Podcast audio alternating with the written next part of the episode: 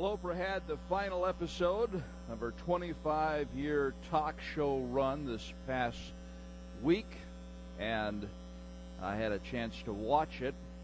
And she uh, had kind of a last lecture, what she'd learned over the years. It was uh, very interesting. And I, I respected Oprah in the past for the way that she's helped so many people, and she really does have a desire to help people, there's no doubt about it, the way that she's raised social awareness issues and helped people in that way. Uh, but I don't know, maybe five or so years ago, she took a sharp left turn in her theology and her thoughts about God, and she came under the influence of New Age teaching, and she really has adopted those beliefs. That's all about us. The power was is within us. We're the light need to connect with the universe, all those different types of things. And her new network, OWN network, is devoted to basically getting that information out, that false teaching. She said a couple of things that were interesting. She mentioned that now I believe in God, and she knew that a lot of people had questions about that, and and she said, I believe in the same God you believe in. She's talking to millions of people. Now, what does that mean? okay, all right. What what God is this? Uh, at another point, uh, she said the secret of her success was my team and Jesus. Now, a false teacher always does that. They throw in Jesus.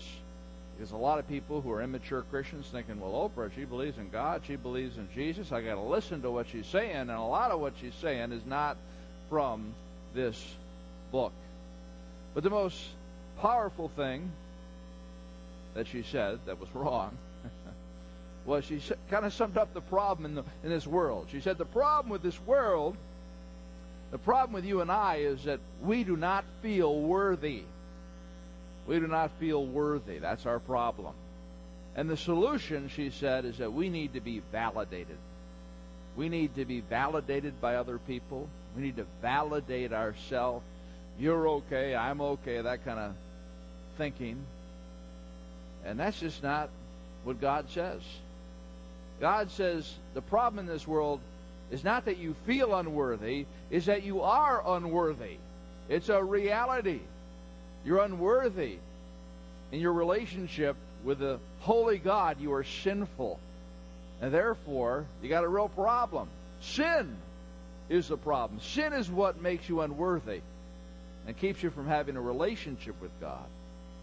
And the solution is not to be validated the solution is not positive thinking. The solution is not thinking, oh, I'm going to be better and I'm a great person. The solution is Jesus Christ forgiving your sin and you accepting that as a free gift. That is the solution. We've got to be clear about this. The problem, sin.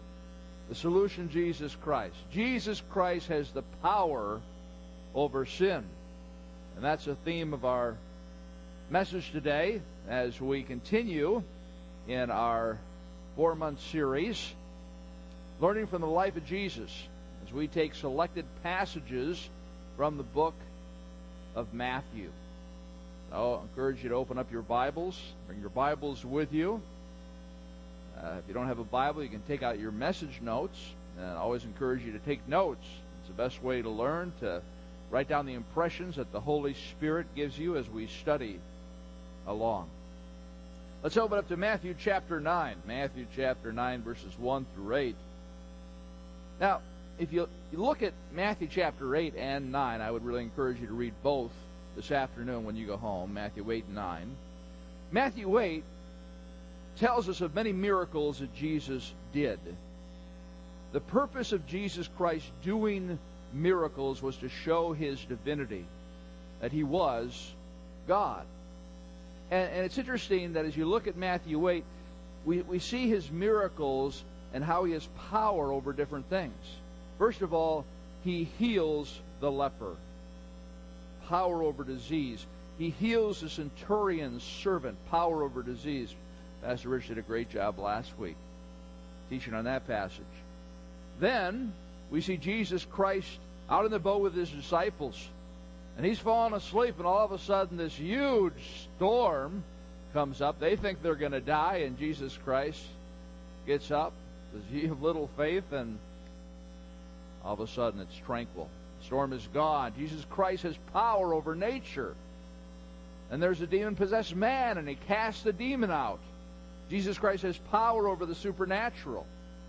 And today we see the most important thing is that Jesus Christ has power over sin. So let's look at Matthew 9 1. Jesus stepped into a boat, crossed over, and came to his own town. Now, what was his own town? Well, we think, okay, he grew up in Nazareth, but remember, he had gone to Nazareth, and they had rejected him and his teachings, and we're going to believe the hometown boy. So he set up his ministry base in Capernaum, and most likely he stayed at Peter's house wife and his mother in law, and that's where they lived. Let's get a picture of a typical house in that day, first century. Uh, this is a very simple house in that day. You had the first floor where people uh, did most of the living, uh, maybe brought some animals in at night, and then you had a second floor where it was more of a family type room. Again, if it was a poorer home, people would uh, sleep up there as well. And the idea is that you had, uh, in most homes, you really had an external staircase that was on the outside of the home. You didn't have these ladders.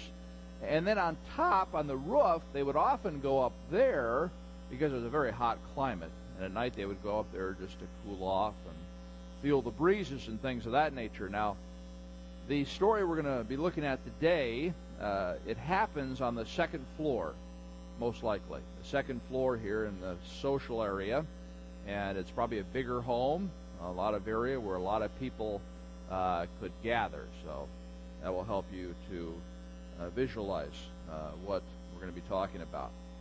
Now, whenever you look at a story or a parable in the Gospels, you want to be sure to see if it's repeated in any of the other Gospels.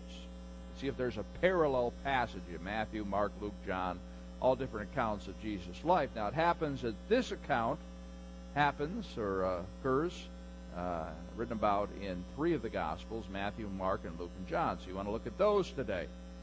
I want to look at uh, Mark chapter 2 and Luke chapter 5. And you'll learn some additional things. Luke gives us the most information about some of the details here. So we'll start there. Luke 5:17. One day as he was teaching, Pharisees and teachers of the law who had come from every village of Galilee and from Judea and Jerusalem were sitting there. And the power of the Lord was present for him to heal the sick. So you can imagine them on the second floor in this room and all these religious leaders, I mean, a lot of religious leaders had shown up. Now, why is that? Well, that's because Jesus Christ was starting to pick up momentum. People were talking about Jesus Christ. They were following him. And, and also, you need to realize that there was a monstrous crowd in this house, around this house. Remember, they didn't have the forms of entertainment that we have today. They had a better form of entertainment. That was actually talking to each other, sharing stories, talking about what's going on in in the land. And uh, when people heard about Jesus, they just want to be a part of this. So they knew Capernaum was his home base, and they knew he was going to go there. So when he arrived, there were people all over the place, and the Pharisees knew that he was there. And so they showed up because they wanted to figure out what this Jesus was about. They'd heard a lot about him, and they wanted to see him face to face. They wanted to see uh, the miracles that he was doing, how he was healing people. They wanted to hear what he had to say because they had to deal with this man, and eventually they did deal with him by having him crucified. So you had the uh, not a fan club of Jesus there. Uh, so we, we read on, and it says, uh, Some men came carrying a paralytic on a mat and tried to take him into the house to lay him before Jesus. So you have a, a paralytic. Now, obviously, we have people who are paraplegics today, and it's so challenging. We can't even imagine how difficult that must be. But back in that day, they didn't have the medical technology that we have today, and equipment and things like that. It was much worse being a paraplegic. the most significant thing is that everybody thought that this guy had sinned, and that's why he was a paraplegic. So he's kind of shunned. Nobody really wanted anything to do with him. Everybody knew him, but he didn't have much of a social life. These people tended to isolate themselves. And really, this, this whole thought of having a disease and sin goes together in Scripture in terms of people's perceptions. I mean, we go all the way back to the book of Job, the earliest book written in the Old Testament. And when Job got sick, and when Job had everything taken away from him, his friends came and they said, What did you do wrong? I mean, with all the bad things that have happened to you, certainly you have sinned in a great way. And Job said, I didn't sin in a great way. But you see, as early as that, that was part of the thinking in that culture. And then you think of the disciples. Well, when they saw a blind man, they said to Jesus, Now, who sinned here? His parents or the blind man? They assumed somebody sinned because he was in this particular situation. So, this paralytic really was an outcast. It must have been very difficult to deal with that stigma. But I believe this paralytic wanted to see Jesus. He had a burning desire to see Jesus because he wanted to be healed in a certain way, and we'll see that in a moment. So uh, I think that he probably recruited some friends, recruited some people who cared about him, and say, "I want to go see Jesus." So what did they do? When they could not find, well, they took him to the house to lay him before Jesus. That was a plan when they could not find a way to do this because of the crowd. So again, they came up to the house and they saw all these people. they say, How are we ever going to get our friend to Jesus? And the friend probably said, Keep on going. And uh, so they worked their way through the crowd, paralytic coming, paralytic coming. Everybody kind of stepped back. I don't know. And so they got closer and closer to the house until eventually they got to the stairs, and that probably was packed as well. And they said, Well, what do we do now? Well, let's go up the stairs. So they went up the stairs and they got to the second floor area, and I mean, it was just packed. There was no room to breathe, and it was hot, and, and we're never going to get in there. There's no possible way that these people are going to let us in. So what do we do now? And they said, Well, let's go to the roof. So they go to the roof, and they say, Let's take off the roof. I mean, these guys were really committed. And so they started to take off the roof. Can you imagine that? In order for their friend to see Jesus, and I believe the paralytic certainly wanted this to happen. So here the Pharisees are gathered around Jesus, the teachers of the law, and other people, uh, and all of a sudden beams start to be removed from the roof, and they're all kind of looking up like, "What is going on here?" And here's a picture. Uh, a rendering of what it might have looked like. Uh, them lowering their friend, and their friend was kind of on a mat, a, probably a, a light mattress that he could roll up, and uh, so they were lowering him down right in front of Jesus. They knew exactly where to do it, and uh, these were people who were serious about what they were doing, right? It's really interesting. We look at uh, Matthew 9 2. It says, Some men brought him a paralytic lying on a mat. When Jesus saw their faith, he said to the paralytic, Take your heart, son, your sins are forgiven. When Jesus saw their faith, Jesus was impressed. Now, they might have thought, well, Jesus is really going to be ticked at us. you know, I mean, taking apart the house, you know, interrupting his teaching, all those different types of things. But Jesus, hey, this is a highlight for him thinking, wow, these people really have faith in mean, you know, Jesus Christ gets excited about your faith. When you exhibit faith in God, when you say, God, I can't do this on my own, I'm going to trust in your power. I don't know how this is going to work out. I am just going to lean on you, and I'm going to see what you're going to do. Without God, it's impossible to please Him. Without faith, that is, it is impossible to please Him. We need to have faith. And the question is, is how strong is your faith today? How strong is your faith? If you were one of those people carrying the paralytic, when would you have stopped? Would you have stopped when you saw the crowds? oh, no, no, no, no, this is not going to work? I'm sure Jesus will be back on tour uh, next year, and we can catch him then. Or would you have stopped once you got to the house and saw how congested it was and say, "There's no way we're getting Jesus, Christ, we're getting the paralytic in there. It's just not going to work." Would you have stopped then? Would you have stopped when when the other guys got to the roof? We're taking this roof. Are you kidding? We're not taking this roof off. Come on now. This isn't God's will to take this roof off. We got to go home. What are the excuses that you give for not having a faith. And I was thinking about this, and you know what I think the most common excuse for not having faith is that it's God's will. It's God's will that I not have this money to live. It's God's will that I not have a job. It's God's will that this marriage is not going well. We just give up. And we give up so easily because we don't really believe that God can change things. We don't really believe that God can make a difference. And what God wants us to do is to come to Him and trust in Him, put our faith in Him, and saying, God, I know this looks like an impossible situation, but nothing's impossible with you, so I'm going to have faith. I'm going to continue to pray month after month, even year after year, that things would change, that you would help me to cope with this, and you would change the heart of another person. Maybe it's a marital relationship that you think will never be healed or a relationship with a child. That's very challenging. Or you don't have a job. Will you ever have a job? Or your finances? Or a health issue? You have to have faith that God is going to do something.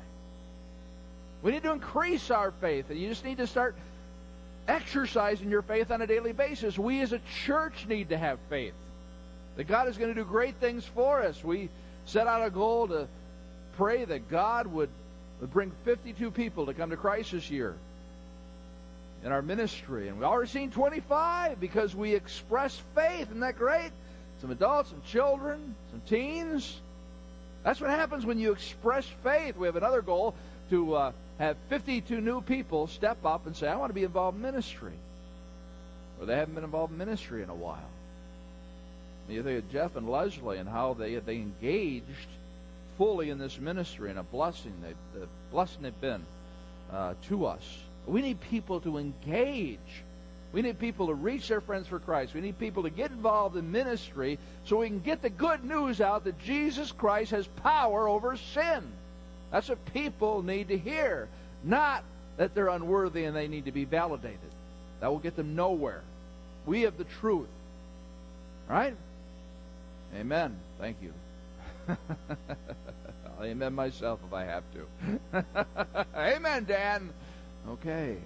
All right, we're cooking. All right. Yeah, we need to have faith. Uh, our giving is down here at Springbrook. $50,000 from last year. $50,000. That's a lot of money. There's a lot of reasons. You know, people have left the church, people are moving, uh, people, you know, one of the reasons is uh, giving is down just with a lot of different families across the board as we've studied it. And, uh, you know, there's a lot of reasons for that. Obviously, we're in the midst of a terrible economy, but again, we all need to exercise faith. We need to say, okay, I might not have the money, but I'm still going to give. I'm still going to trust God for His provision. We need to have faith. We need to pray, God, provide the finances for our ministry. You've called us to do this. And let's take a risk together as we seek to please God. These guys are great examples of people with faith. So we move on. When Jesus saw their faith, he said to the paralytic, Take heart, son, your sins are forgiven. There it is.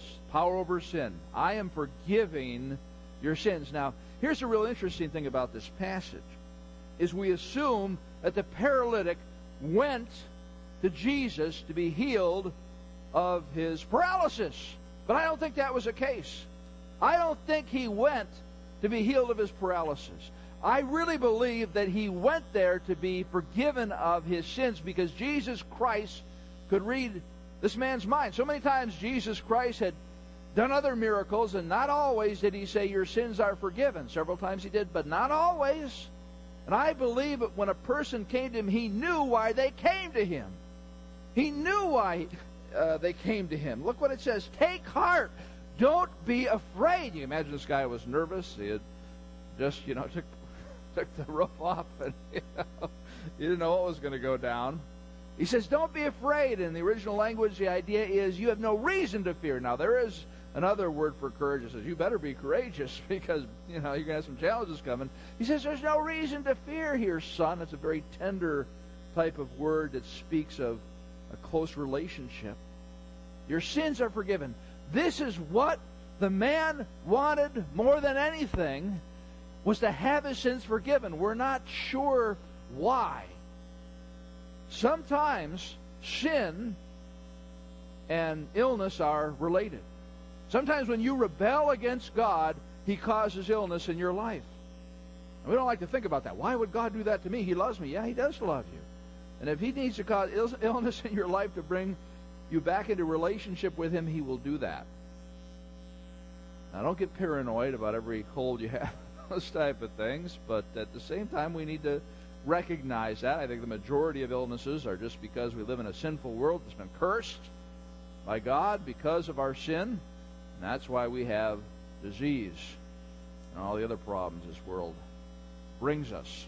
But it could have been that some sin prompted the paralysis. We're not sure. Um, maybe he was just guilty about his sin.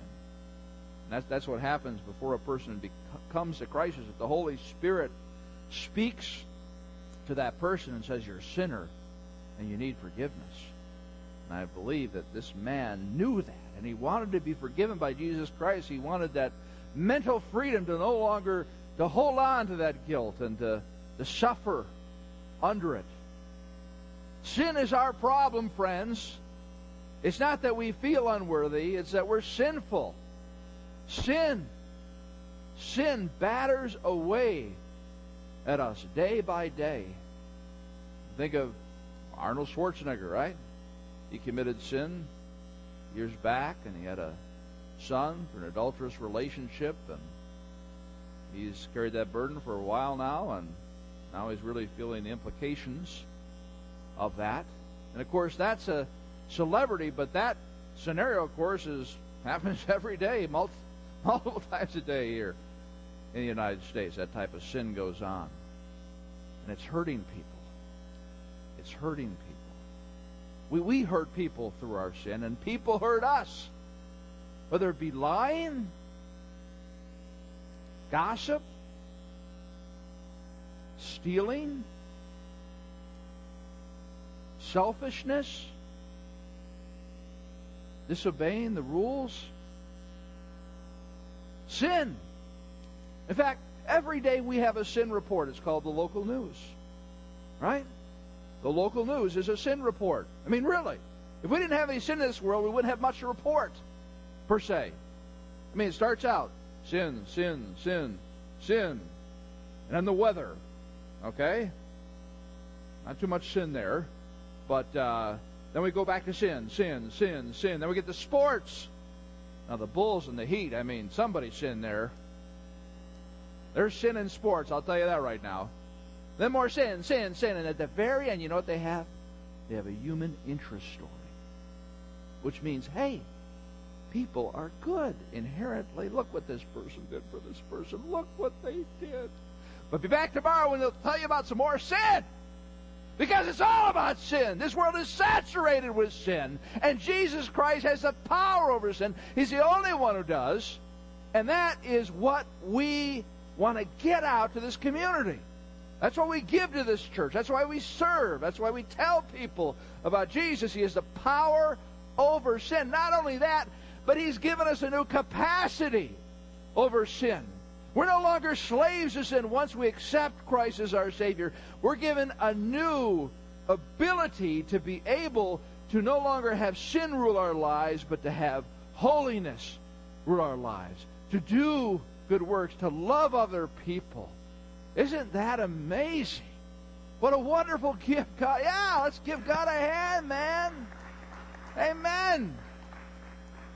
God has given us power over sin. And that is what we can enjoy, and that's the, the news that we want to get out to other people. We want to communicate the good news about Jesus Christ. We move on, Matthew 9 3. At this, some of the teachers of the law said to themselves, This fellow's blaspheming. Blaspheming. Now, they, they were just thinking it, okay? All right, now he's forgiven. He's forgiving sin, so only God can forgive sin. So he's a blasphemer. And I can see why they would think that. Well, we look at what Jesus says in verse 4. Knowing their thoughts, Jesus said, Why do you entertain evil thoughts in your hearts? you can read their minds, right? He says, Why are you, calling me a blasphemer? Then he asks them a question, 9 5. Which is easier to say, Your sins are forgiven, or to say, Get up and walk? Now, this is a. this is a trick question that he asks the religious leaders there. Which is easier? Your sins are forgiven. Now we would think, well, that's easier to say. I can look at Jeff and say, Jeff, your sins are forgiven. Now, nobody knows. I mean, obviously, you're going to think that I just forgave his sins. But, I mean, if I just really believe it, you know, and Jeff is, he's really out of it, uh, he might believe that, okay? that I've forgiven his sins, and all the rest of you saying, Harrison's a crackpot. All right? But, but I could say that. But there's no way to prove it, is what I'm trying to say here. Uh, but get up and walk. I mean, if there was somebody who was paralyzed here, and I said, get up and walk, everybody would know whether I had the power or not. That would be a clear demonstration. Now, okay, so the religious leaders are sitting there thinking, okay, which is easier to say? Your sins are forgiven. Well, we, we can't say that because only God forgives sins. Only God forgives sins. So we can't say that, all right? Uh, that's not easy to say. Or get up and walk. No, that's, that's not easy to say either because we, we can't do that. So neither are easy to say. And there's no record of them responding to this question because they didn't know how to respond. So Jesus Christ goes on and he says in 9 6, But so that you may know that the Son of Man has authority on earth to forgive sins. Then he said to the paralytic, Get up and take your mat and go home. So what, what's he doing? He's setting them up here. He says, Okay, you guys, I've forgiven this man's sin. That's what I've said. You don't believe me. But I'm going to do something that you cannot say it didn't happen. That only God can do. And that is to heal a paralytic. So that you'll know you'll know that I'm God. I'm proving to you that I'm God. You didn't believe that I forgive this man's sin because you can't see it, but you'll be able to see him walk. But so you may know that the Son of God, the Son of Man, that I'm God, Jesus Christ is saying, has authority on earth to forgive sins. By healing this man, I'm going to show you that I had authority to say that to him, and his sins are forgiven. Then he said to the paralytic, paralytic, get up, take your mat and go home. So he sets these guys up so beautifully. And that's one of the wonderful things about reading the Gospels, how he sets, I mean, they're always trying to trick Jesus Christ. They're always trying to put him in a corner. Well, Jesus Christ always puts them back in a corner. He says, now watch this. Okay? So he's laid the argument out for him. This is what made him so mad. This is why they forced him to the cross. Uh, so everybody's standing around, right? What drama going on? And, and you can imagine the four friends, you know, they're looking down from the hole in the ceiling, and they're gonna they're wondering what's gonna happen next. And this guy stands up. This guy stands up. And these people knew who he was. This is the paralytic down the street, right? The guy we never hang around with. They knew that he was paralyzed. It'd be kind of like when Christopher Reeve was alive. Very well known paraplegic, man who had a real heart. Uh, if, if he was on some talk show and somebody said, I command you to get up and walk, and he did, we go, like, wow. did that just happen? Uh, you know, let's go back with the DVR and watch that again. Uh, that, that's amazing. And these people actually saw it, and his friends are looking. I, I, am surprised they didn't fall in. they just, you know, all four of them, boom. You know, like, we can't believe this is happening. their, their friend is healed of his paralysis. And the, the people, they, they must have cheered at that point, probably not the Pharisees. They're really feeling kind of embarrassed right now. And then we read in verse 7 exactly what happened. And the man got up and went home. We're out of here. he rolls up his mattress, uh, puts it under his arm, and, and walks out. And, and again, you, you kind of have to get into the story. I mean, you think they just kind of calmly walked home? Yeah, that was good. That was good. Yeah. yeah, I can imagine they're dancing. I mean, he's moving every part of his body that he can you can't believe this has happened. His friends are exhilarated, you know, and they're running and they're jumping and they're dancing and they're saying it's a miracle. Now we can all understand it, but I tell you what, friends, that wasn't the real miracle. The real miracle is that these this person's sin was forgiven. That's much more exciting than a person being healed of paralysis.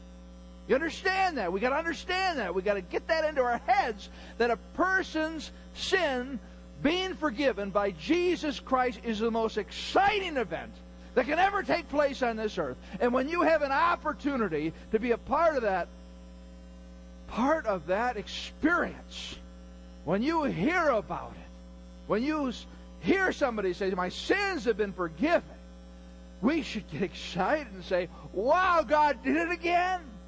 Because of the cross, because of what Jesus Christ did, a life has been transformed, sins have been forgiven, an eternity has been changed, and that is what we're about. Is seeing this miracle happen uh, time and time again. I tell you what, if I every week healed a person at this church, whatever their disease was, especially if it was visual, man, this place would be packed out. They'd want to see Dan the miracle man, you know, the faith healer. I tell you what, friends, we're we're letting God do miracles through us. That's why you should be here every week. That's why you should be engaged in this life changing family of God. That's why you should be giving. That's why you should be praying. That's why you should be doing everything you can because we've got the best news on earth. Oprah tells millions of people, just feel better about yourself. And we say, no, God says you need the forgiveness of Jesus Christ. That's what you need. That's going to change your life. All right? Well, we see the crowd was amazed. Verse 8 When the crowd saw this, they were filled with awe, and they praised God who had given such authority to men they didn't understand, you know, he was fully God, fully man, all that. They knew that God was there. They knew that God was working through this man and that this man had authority not only to heal a paralytic, but to forgive sins. Amazing. They were filled with awe, which really is the word fear, phobos, in the original language. Fear. They were filled with fear. It's an interesting word. Let's look at the next passage. Acts 9:31 talks about the growing church in Acts. And the church throughout Judea, Galilee, and Samaria enjoyed a time of peace.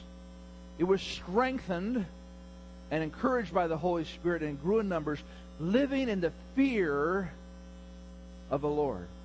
So, what these people experienced when they saw Jesus Christ forgive sins and raise this man from the dead, they were filled with fear. It's not like a trembling type of fear, but it means that you know that you are in the presence of someone who is infinitely superior than you are. That's the fear we're talking about. Infinitely superior than you are. Think of a president that you respect or have respected in the past. Okay? Think of the greatest president that you think we've ever had and, and, and imagine being in their presence. Okay?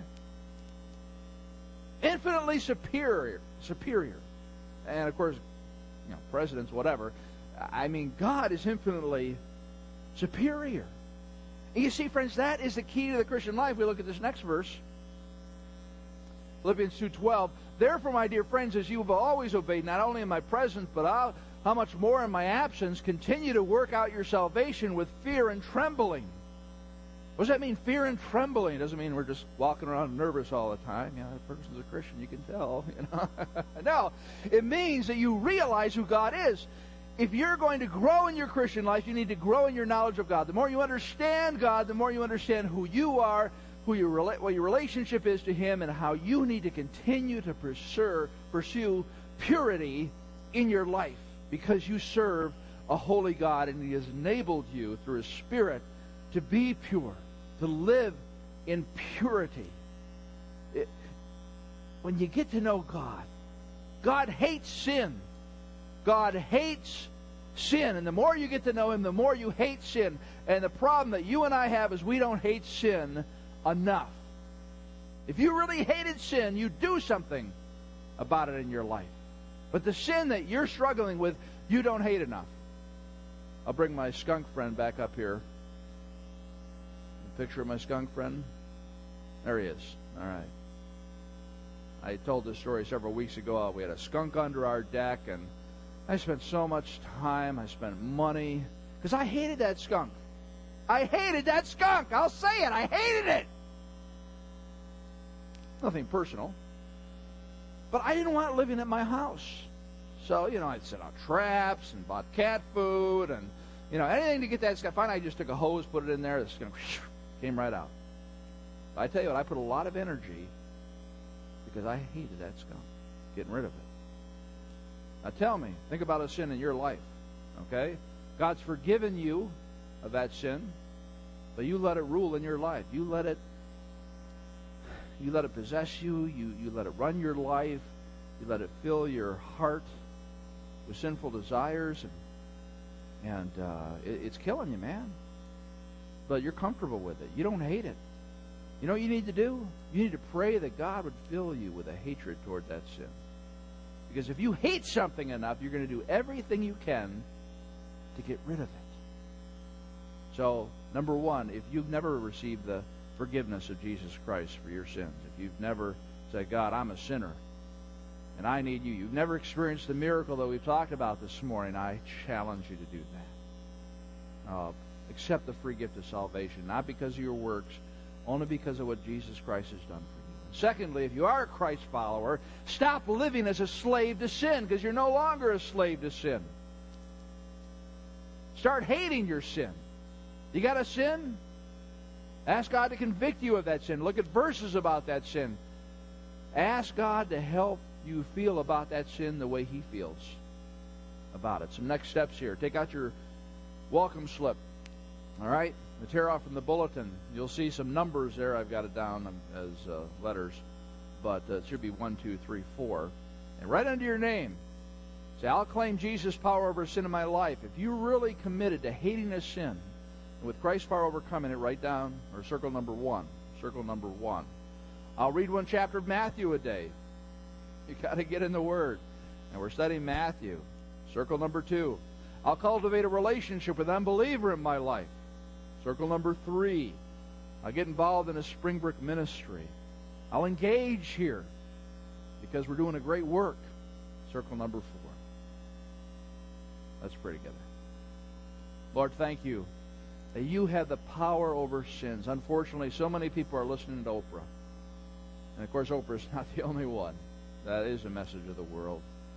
Just feel better about yourself. But you can't do that if you're a sinner. Lord, I pray that we would give everything that we have our time, our energy,